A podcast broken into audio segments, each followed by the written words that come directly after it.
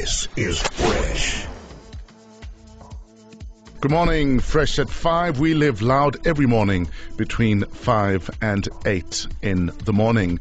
Jani Allan, she had it all, most read column in SA, voted most desirable person in SA in 1987, and then an allegation that she had an affair with AWB leader Eugene Terre'Blanche. Uh, the stuff hit the fan, bomb explosion in her flat, court case, and then she ended up in the US. That's in a nutshell. But uh, is on the phone uh, to chat about her brand new book. Jani, welcome. Thank you so much for inviting me. Thanks for joining us, Jani. Now, A little bit early in the morning. Uh, yes, indeed. Now, a lot has happened since you left uh, for the US. A lot has happened since the stuff hit the fan. Why only now are you releasing this book? Well, because as you see, one likes to be asked, and somebody had to ask me to write the book. Yes. Um, and I got a phone call from uh, Bridget Impey at the at the Frankfurt Book Fair. She said, "Why didn't you write your story? It's a hell of a story." And I said, "Yes, you can't make this. You can't make this up." Exactly. So about a year ago, I started writing. Now, you were living the life in SA in, in the 80s. You had it all the house, the car, the job, and the limelight. What went wrong? I guess I I think it was a story that could only have happened in the 80s in South Africa, the political climate, a confluence of political climate, uh, friends who betrayed me. Um, I think I was used as a political tool, um, but it's all in the book, and uh, we've had interest uh, from movie makers. Yes. So I think I think it's I think it's worth a read. Who do you think used you? I think there were many elements uh, in the on the political scene who used my then influence as a columnist to get rid of the to to derail the right wing opposition to the the march towards democracy. Yeah. Now, the allegation of an affair with Eugene Terre'Blanche, I mean, that was a big turning point in your life. Um, you know, care to take us through that? No, I think I think everything is in the book, and I should bore you uh, if I if I disclose any more. No, just briefly. I mean, uh, I mean, obviously, this is where your life changed. Right, it was. It was. It was an interview that I did at the behest of my editor.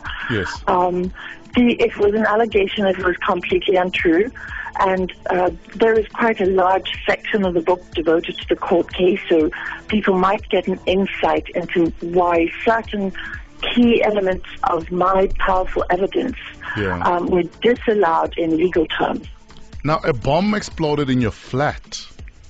Right. Who wanted to silence you?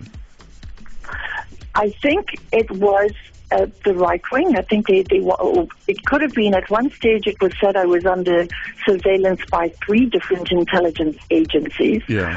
Uh, I had I had a considerable platform at the Sunday Times, and they wanted they definitely wanted to get rid of me. My editor sent me to London on a one-way first-class ticket, which should have should have been a red flag for me. Yes, yes. Uh, he said I'd become the news, and I should I should be writing the column, not making the, making the news. And when I got to London, he announced that he had that I was let go. Was it easy for you to accept this? No, I was I was battered. I was gobsmacked because in those days I was a very different person. I needed the column. I needed that. Um, I needed it like a fish needs water. I thought Yes. my validity as a human being depended on the column. Mm, mm, mm. Now, It's a lesson. It's a huge lesson. now, reading about the kind of lifestyle that you lived, and you're a columnist, uh, were you being paid a lot of money? Was your lifestyle being financed days, through yeah, other means? In well, in those days, I guess I got paid well, um, but you know, it was never for me about the money. It was Yeah. it was about being insecure and wanting to be the best, and and always wanting to be first for the story, and Um, that's why I went to interview the man who fell off the horse because I thought this is a story. Nobody else can get the story. It was always motivated by wanting to get the story. And here Tertius Myburgh say, nice, those three little words, nice story, Jani.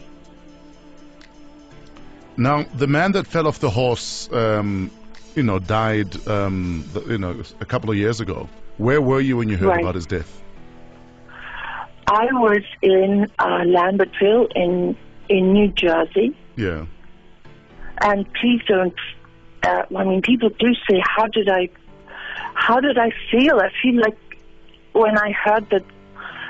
No, I was more upset when I heard Gunter Grass had died. It, he was a story. Yeah. You know, there was no response at all. All right.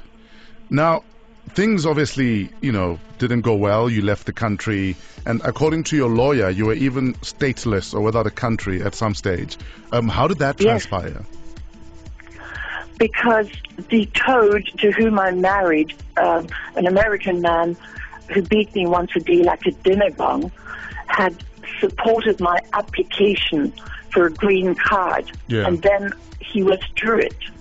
So that means you are you are you are considered stateless. And I had I had uh, a period in a in a homeless shelter. And it was, as they say in America, hectic. I mean, you were homeless, jobless um, at some stage. Why didn't you just come back home? Why didn't you come back home Well, after '94? because um, I had been held up at gunpoint. So things had kind and I, since I'd been let go by Tertius, I, I just thought I'd, I'd outlived my usefulness in the country. Yeah. And and and all these hardships, uh, none of them said, "Listen, maybe it is time to rather struggle at home than struggle out here." Struggle, um, struggle in America or struggle here. Yeah, that's what I'm saying. That uh, so you prefer to rather stay in the U.S. without a job than maybe come home and try and eke out a little living of sorts. No, no, I, I, I was, you know, they say your homeland is, people keep saying, is this my home? Is this my homeland? This had become my hurtland. Yeah, yeah.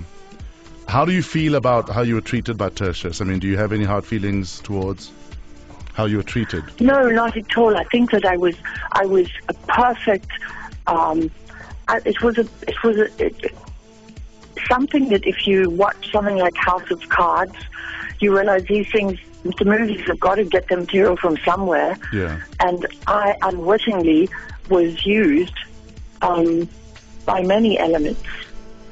who should buy your book? Who needs to read this? People, I'm very honored that a lot of journalists, a lot of people I respect hugely, Marianne Thamm, Marika Sboros, people um, who write, who who have evaluated the book. They've said, never mind the story, the writing is good. People who enjoy good writing, I hate to say that, it sounds as though I'm really blowing my own horn. Yeah. But it's an, it is a, a impossibly um, crazy story that I think could only have happened in South Africa. If you want to have a glimpse, a verbal Polaroid of the country in those days, and then perhaps if one, if you have, if you want any hints and tips on survival, people say to me, "How on earth did you get through it?" What's the one mistake you think you made yourself in the 80s that you you know you you hope never to repeat again? I was too obsessed with my career. Mm. I was too obsessed with this um, so-called fame. Yeah. I was too superficial. I trusted the wrong people, Great stuff. Uh, and it's. I realize now that it's. You know, you are not what you do. It is who you become while you are doing it. And then as soon as days are dark, you realize that actually I don't have any friends, right? There you go. There you go. Uh, what is the book called and where can we get it? The book is Jani Confidential. hmm It's at all booksellers, um, exclusive all the other booksellers. I will be doing a signing at Kalk Bay uh, tonight. I will be doing a charity event for the big issue. Uh, talking at the press club. I have a really hectic schedule, but it's Jani Confidential, published by Fabulous, Fabulous Jacana. And finally, I mean, you, you are back uh, in your, you know, homeland. Do you feel safe now that the people that tried to take you out all those years back uh, wouldn't want to do that now? I think it's like goodness. It's a whole different. Uh, it's a different government, thank goodness. Yeah. Um, but and I have been deeply touched by the warmth and, and the welcoming of so so so many people. So thank you. Great stuff. Jani Confidential. The book is out. Go get yourself a copy. Thank you very much, Jani Allan. If you're not, have a little glimpse into the 80s and what was happening in the country back then. Get this book. Fresh at 5 on 5FM.